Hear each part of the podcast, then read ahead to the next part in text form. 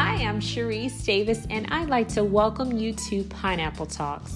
Several years ago, I was introduced to the word hospitality. It resonated with me and it sounded so good to my ears.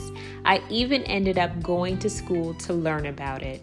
These days, I am a professor, and guess what my subject matter is? Hospitality.